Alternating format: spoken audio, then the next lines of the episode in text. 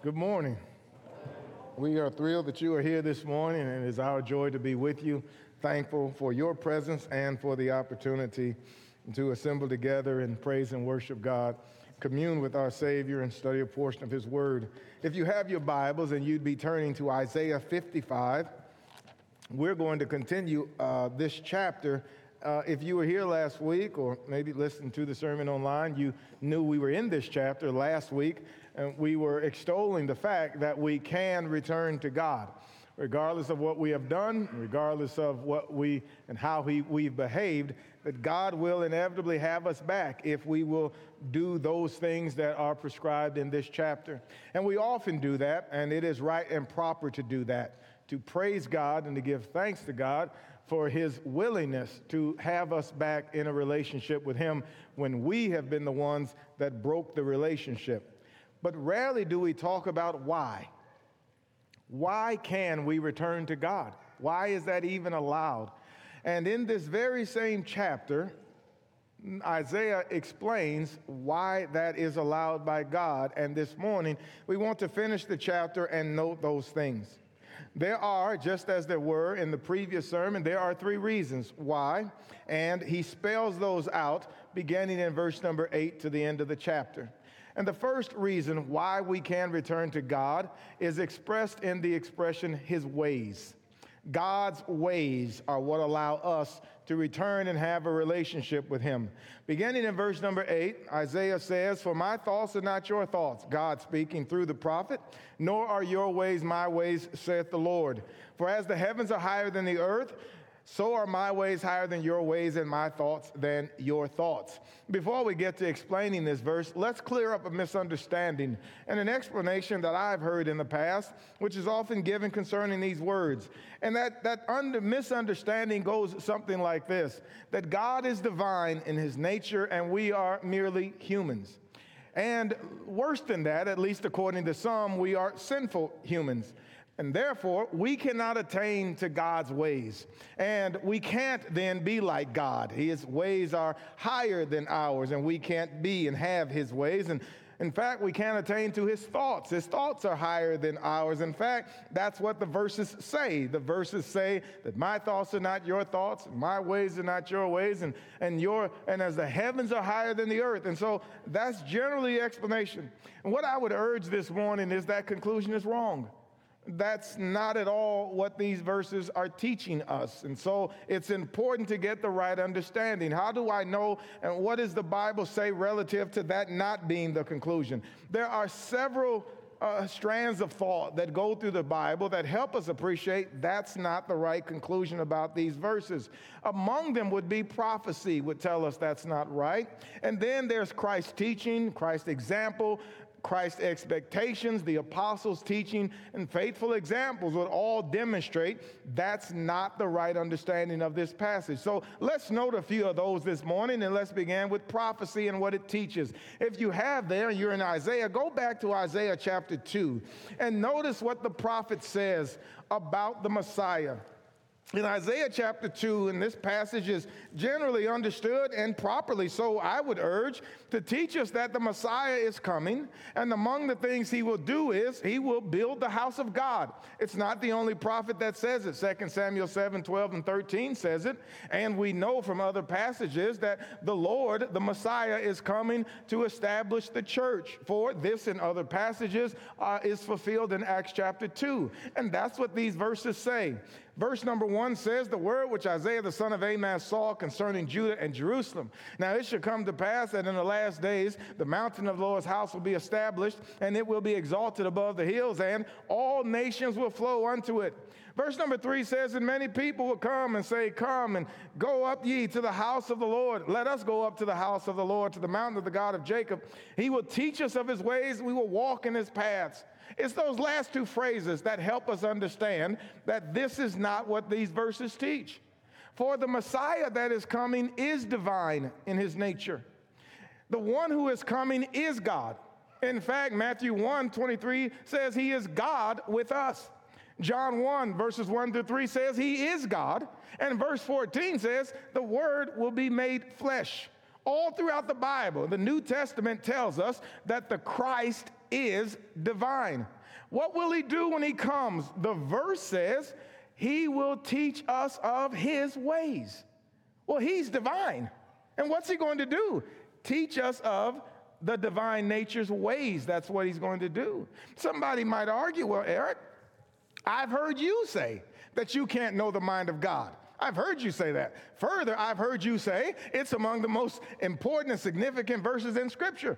And you're right, I have said it. 1 Corinthians 2 8 to 13 teaches it. But here's the difference 1 Corinthians 2 8 to 13 teaches that no one can know the mind of God unless he reveals it. What I'm talking about now is what happens after he reveals it. When he reveals his mind, you can know his mind. You can understand his mind. You can understand his thoughts and you can know his ways. In fact, that's what the New Testament teaches. That the one who is coming will teach us of his ways. And the Apostle Paul says in Ephesians chapter 3 and verse number 4 says that whereby when you read, you can understand my knowledge in the mystery of Christ. The Apostle Paul would also say of himself, we have the mind of God, 1 Corinthians 14. And so when the one who is divine comes to earth and teaches us his ways, we can know his ways, we can know his thoughts. Furthermore, that's what Christ taught when he came. Look at Matthew chapter 5 and listen to his first address among humanity. When the Lord, the God of heaven, the God in flesh, when Jesus begins to teach, this is his teaching. In Matthew chapter 5 and verse 43, Jesus says, You have heard that it was said, You shall love your neighbor and hate your enemy.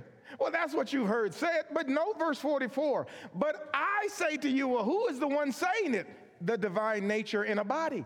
God is now saying, But I say to you, what should you do? You should love your neighbor and hate your enemy. No, he says, But I say to you, love your enemies and pray for those who persecute you. Note the end of this chapter, verse 48. He doesn't just say he wants you to know that. Verse 48 says, Therefore you are to be perfect as your heavenly Father is perfect. How could you do that if you couldn't know his ways? How could you do that if you couldn't know his thoughts? No, when he comes, he'll teach you his ways. You will now know his ways. And further, the expectation will be that you will walk in his ways. Your mind will be his mind. In fact, we quote the passage all the time. It's Philippians chapter 2 and verse number 5, and we all agree it should happen. Well, what does Philippians 2 5 say? Let this mind be in you, which was also in Christ Jesus. But wait a minute, Christ Jesus is divine. He's God with us. If you could have the mind of Christ, guess what you'd have? You'd have the mind of God. Guess what your thoughts would be like? Your thoughts would be his thoughts. Guess what your ways would be like? Your ways would be his ways. We quote the verse and then we go back to Isaiah 55 and say, You can't do it. Well, no, that's the exact expectation that when he comes, he teaches you his ways. Your mind will be his mind and your ways will be his ways. We count all of those people in Hebrews chapter 11 as faithful. Why were they faithful? Because they were like God. Enoch walked with God. Abel pleased God. In Genesis 22, Abraham offered the son he loved to God. Isaiah 53, God offers the son he loves for man. He behaves just like God. Well, Eric, if the passage doesn't mean that, what does the passage mean? I'm glad you asked. Let's go back to Isaiah 55 and ascertain what the text says then.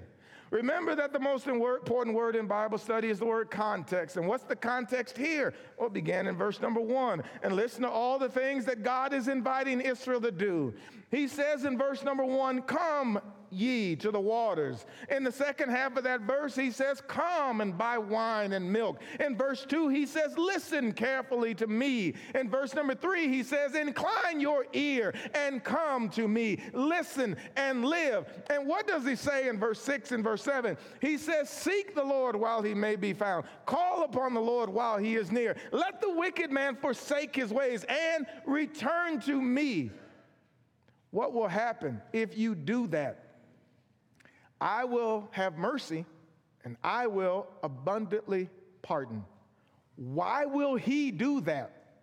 Verse number eight is the explanation of why. It begins with the word for. For my thoughts are not your thoughts. About what? Wicked people returning.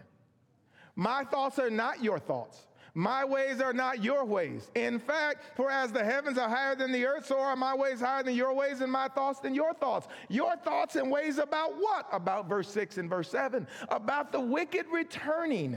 What's God's thoughts about that? What's God's ways about that? If you seek, if you forsake, if you return, I'll pardon. I'll have mercy. Those are his thoughts. Those are his ways. And what does he say to Israel? You don't think like that. In fact, notice how he directs the conversation. He starts in heaven with his thoughts downward. He doesn't start with man's thoughts upward. You'll notice that he says, My thoughts are not your thoughts. He says, My ways are not your ways. The verse does not say, Your thoughts can't be my thoughts. Your ways can't be my ways. That's not what he says. It's quite the opposite. God's thoughts have already been expressed. God's ways have already been expressed. He's already showed and said that. The problem here is that's not Israel's ways. He will have mercy, He will abundantly pardon. What would they do? They wouldn't do that at all. In fact, a fuller discussion of God's ways and Israel's reaction is seen in the book of Ezekiel. If you will turn to Ezekiel 18, you will hear this discussion in earnest. Backwards and forwards, God and Israel goes about this very thing the righteous and the wicked and their acceptance or their rejection. In Ezekiel chapter 18 and verse 4, God says, The soul that sinneth, behold, all souls are mine. Soul of the Father, so also the soul of the Son. The soul that sinneth, it shall die. He wants this proverb put out of the land that the fathers have eaten sour grapes and the children's teeth are set on edge. You won't use that proverb anymore, and the reason is verse number four. Every person is accountable to God for themselves. Nobody inherits anybody else's sin, and nobody can transfer righteousness. Doesn't work that way at all. Each individual is responsible for his own actions, thoughts, and relationship with God. And then he illustrates that, beginning in verse 5 down to about verse 18, with one family and three generations of that family. He with a man who is righteous. And God says this man is righteous. He follows after God, verse 5 down to verse number 9. And God concludes about that man, because of his righteousness, he'll live in his righteousness. Now he begins in verse number 10 over to about 13, 14, and he says, That man has a son. And that son is nothing like his father. In fact, for every righteous thing the Father did, the Son did wickedness. And God concludes with regards to that Son and says, He will die in his iniquity. Now then, that man has a son. And so, if you're counting, we're on the third generation of a family a father who is righteous, a son who is wicked, and then a grandson who is righteous. He's nothing like his father, he's like his grandfather. And the conclusion is, he will live in his righteousness. Now, God's position is that's right. That's his way. Each individual responsible and accountable for their thoughts, their ways, their actions. And then you read these words in verse number 19. Verse number 19, Israel speaks, and God says of them, Yet you say, Yet you say, Why should the Son not bear the punishment for the Father's iniquity? When the Son practices justice and righteousness, observed all my statutes and done them, he will surely live. Now, this discussion picks up in earnest now because God then re explains his position. Verse number 20, he restates The soul that sinneth, it shall die. The Father shall not bear the iniquity of the Son, neither shall the Son bear the iniquity of the Father. The righteousness of the righteous will be upon him, and the wickedness of the wicked will be upon him. He then says in verse 21, But if a wicked man, hears our word, will turn Turn from what? If he will turn from all his sins which he has committed, he's observed all my statutes and practices, justice and righteousness, he will surely live, he will not die. God says conversely, if a righteous man will turn from his righteousness and lives a wicked life, God says all of his righteousness will be forgotten, and in his right wickedness now, he will die. That's verse 23 and verse 24. But notice verse 25. After hearing all of that, Again, God says, yet you say. Well, what are they saying? The way of the Lord is not. King James would have the word equal here. Other renderings might say right or just. That's the idea. You've seen the scales of justice. The idea is that they would be level, they would be just, they'd be right. God's position on his way is this equal. It's fair, it's just, it's right. And what Israel is saying is that's not right, that's not fair. Their ways are not his ways. Therein lies the problem. Now, if you were to continue to read the rest of this chapter, it will go backward and forward like this all the way to the end. And God will keep reiterating, My ways are just, your ways are not just. You can actually see this lived out in the New Testament. If you'll turn over to the book of Luke, chapter 15, you'll actually see a discussion, not simply a discussion as we have in Ezekiel, but a real life living, demonstration of the conversation. The ways and disagreement in Isaiah 55, the, the ways and disagreement in Ezekiel 18 is actually lived out in Luke 15. When we read Luke chapter 15, it's important to appreciate that God is on the earth now, that God is in a body. Philip said to Jesus, Show us the Father, and it'll suffice us. To which Jesus responded, Have I been so long time with you, Philip, and have you not known me? He that had seen me had seen the Father. Paul would say in Colossians 2 in verse number 9, speaking of Jesus, in him dwells the fullness of the Godhead bodily. What we have in the Christ is nothing short of the divine nature in a body. In other words, Matthew says, God with us. And so, if you would hold in your mind that God is the one having the discussion in Luke 15, not the Father, the Christ, the Word, the second member made flesh, the divine nature, no less God, the divine nature in a body. We open up Luke 15 and verse number one and we read these words. Now, all the tax collectors and all the sinners were coming to him, God, Christ, and listening to him. What happened when that occurred? Verse number two. Both the Pharisees and the scribes began to grumble.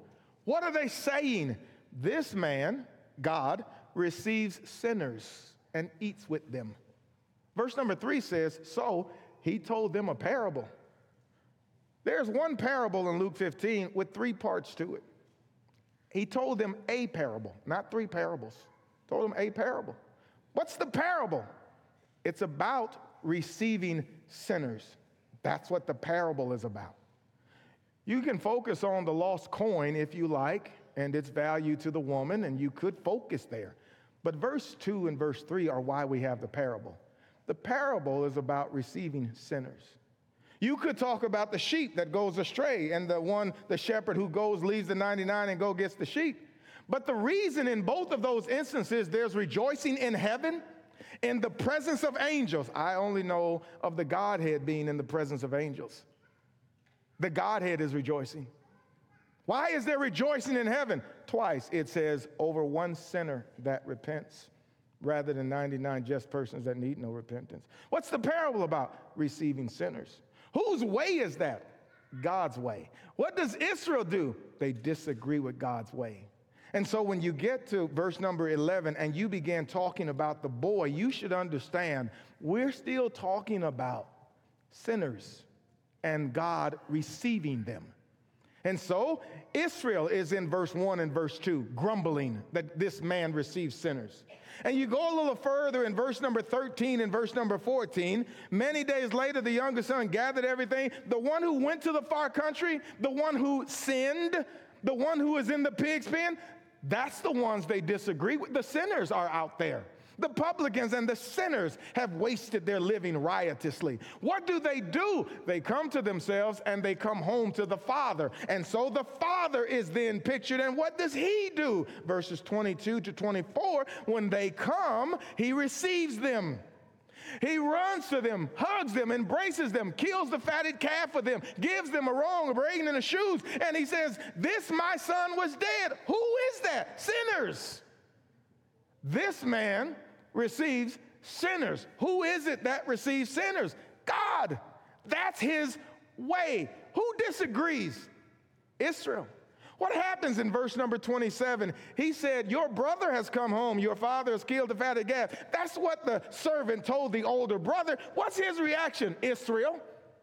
They became angry, was not willing to go in. His father came out and began pleading with him. But he answered and said to them, Look, for many years I have been serving you. That's what the older says to the father. And you've, you've never given me a, a, a, party. You've never killed a goat for me. Note the father's response in verse 30. When his son, this son of yours, come home, devoured as well, he said to him, Son, you have always been with me, and you will, that, all that is mine is. But we had to celebrate. Why? Your brother was dead and is now alive.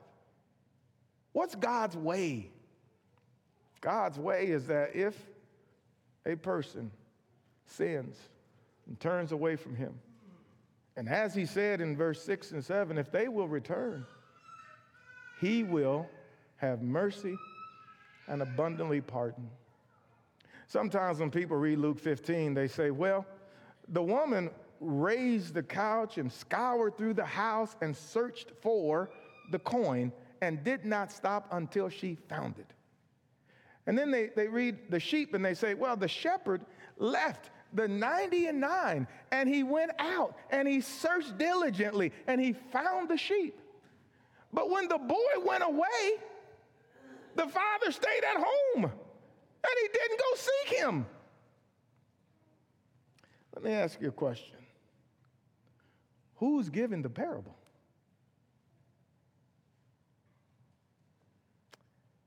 The one who is speaking is God in the flesh. The fact that Christ is on earth is God seeking. He has come to seek and to save that which was lost. God is not saying your ways can't be my ways. He's actually saying, My ways aren't like yours. Because if sinners repent, you won't have them back. But I will. And Israel disagrees. Why can you return to God? Because of his ways. Secondly, you can return to God because of his word. That's verse 10 and 11. The illustration is nature and verse number 10 says, For, again, by way of explanation. For, verse number 8. For, verse number 10. For as the rain and the snow come down from heaven, and do not return without watering the earth and making it bear and sprout and furnishing seed to the sower and bread to the eater. Verse number 11 says, So will my word be which goes forth from my mouth, it will not return to me empty, without accomplishing that what I desire, and without succeeding in the matter for which I sent it. The thing that stands out about nature and about God's word is its consistency. Nature is created by God, and it consistently does what God designed it to do. It doesn't need any tweaking, it doesn't need any changing, it doesn't need any updates or altering. When God placed the sun in the sky on the fourth day of creation, it has done its job ever since and will until the Lord returns. There's great consistency in nature. The rain and the snow are examples about that. First of all, what's noteworthy is their source.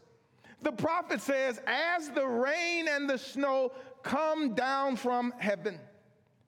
The second thing is their sequence, how they do what they do.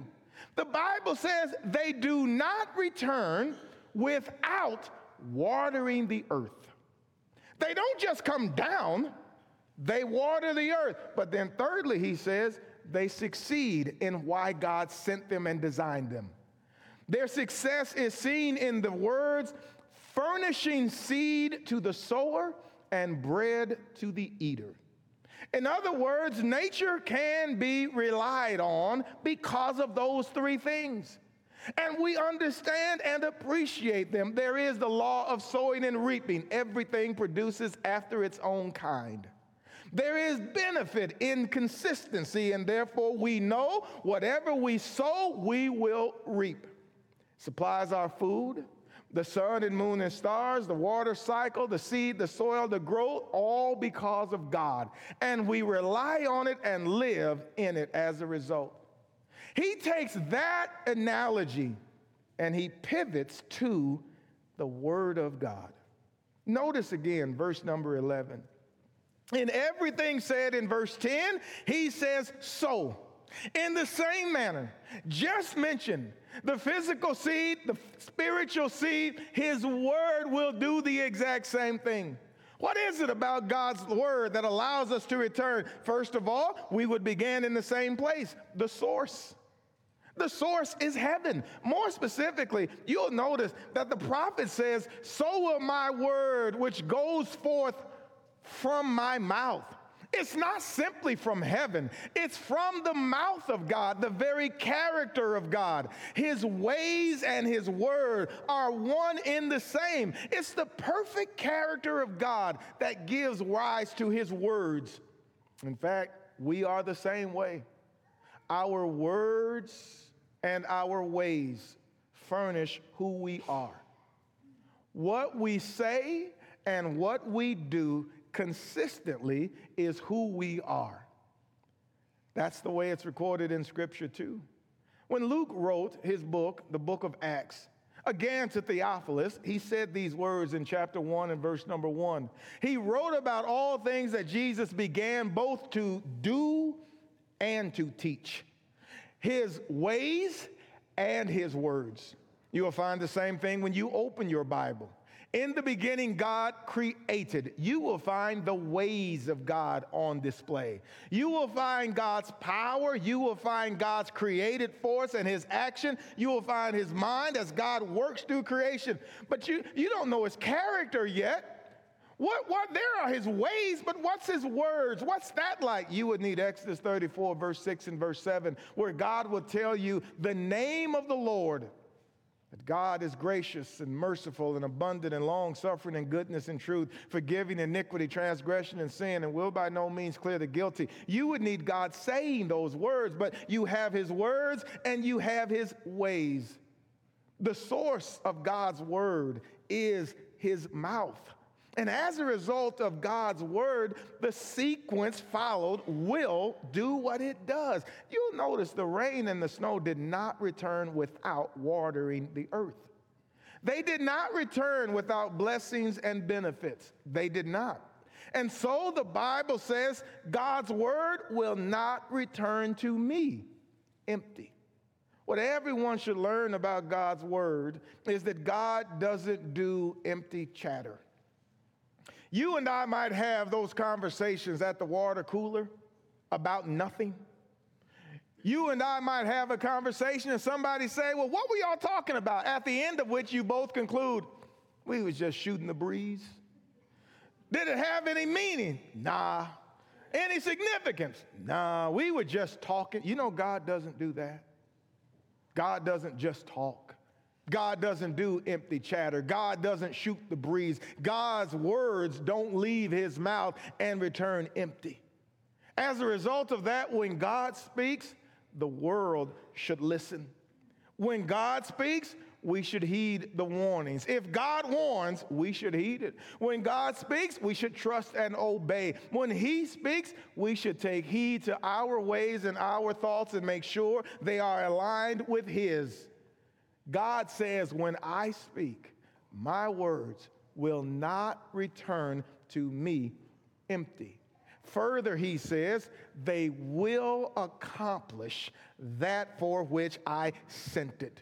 Nature does that. It accomplishes what God designed it to do. It does furnish seed to the sower, it does provide bread to the eater. And God says my word won't return empty either. It will succeed in the thing for which I sent it. There are any number of reasons why that's the case, beginning with the fact that God is not one of us. Numbers 23 and verse 19, the Bible says, God is not a man that he should lie, nor the Son of Man that he should repent. And then two questions are asked Hath he said, and shall he not do it? Hath he spoken, and did it not come to pass? If God said it, it will do what he said it will do. The reasons are simply this God doesn't have any limitations to his words. We do. God's power is infinite, ours is not. Sometimes you can have the best intentions. You can be as sincere as you are capable of being, and you can express words that come from your mind that are legitimate and reasonable, and you intend in every way to do them. Let's say you're going to give somebody a ride to the airport, and you say, Well, my plane leaves at 10. I need to be there by 8. If you could come get me at 7, we'll be in good stead. And they say, Okay, I'll be there at 7. They get up about 6 and they get dressed and they're at the door ready, suitcases packed, standing by the door, waiting on you to arrive. And you don't come. They began to look at the clock, but you said you would come. It gets later and later and later, and then they call. Hey, you said you were going to be here. I meant to. I was going to. I got up at six. I got dressed. I was in the car by 6:30. I was on the road and I was ready to come get you. You know you don't live that far from my house and so I was ready. And then there was an accident. All the lanes are blocked. I can't even get to an exit. I'm stuck. What happened? It wasn't your intentions. It wasn't your, your desire. We use an expression to describe this and we say, it was beyond my control. You know, that's an expression God has never used. Why does God's word not return to him void? Why does it accomplish what he intended every time he speaks? Because he doesn't have this issue. Because when he speaks, there is nothing beyond his control. Sometimes our issue is a lack of knowledge. I didn't know. God doesn't have that problem. He does know. And sometimes, truth be told, we just flat out lie. I got afraid, so I lied. I got into this pickle, so I lied. I wanted to make you feel good, so I lied. God doesn't do that. There's never a time when God speaks that his word does not accomplish what he sent it. Why can we come back to him? Because he said, verse 6 and verse 7. It's God who said, If a wicked man will turn from his wickedness, if a wicked man will forsake his ways, if he will seek me, if he will forsake his ways, if he will return to me, God said, I will have mercy and I will abundantly pardon. It's because God's word does not fail. It accomplishes that which he sent it. Friends, as a result of that, you and I should give heed to God's word in everything it says. You and I should obey every command that God gives. God said, Don't eat of the tree. They should have obeyed that. Make an ark of gopher wood. See that you make all things according to the pattern. They that worship him must worship him in spirit and in truth. Sing and teach and admonish one another. Repent and be baptized. Children, obey your parents. Wives, submit to your husbands. Husbands, love your wives. Elders, take heed to yourselves in the flock. Preachers, preach the word. Deacons, hold the mystery in a good conscience. Members, grow in grace and in the knowledge of our Lord. Everybody, let your light so shine before men. Let your speech be always with salt, seasoned with grace, seasoned with salt, that it may impart grace to the hearers.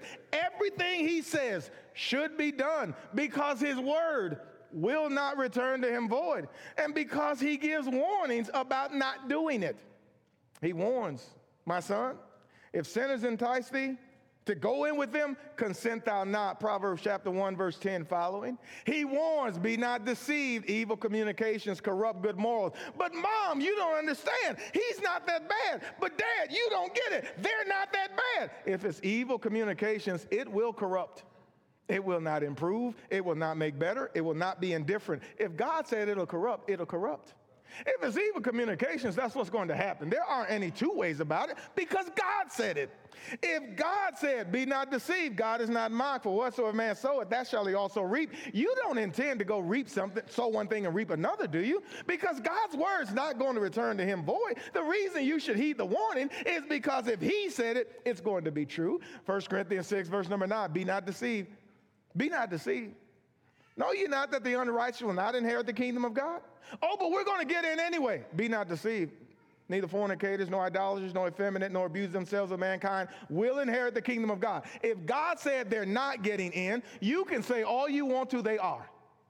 If God said they're not getting in, you can say all you want to, but it's okay. If God said they're not getting in, let me tell you this they're not getting in. His word is not going to return to him empty. It will accomplish what he sent it to. You know, the same God said, You can come back. And you can. Thirdly, God's will is why we can come back. Verse 12 and verse number 13 teaches that. In fact, if you would, just go through these two verses and notice how many times you see the word will.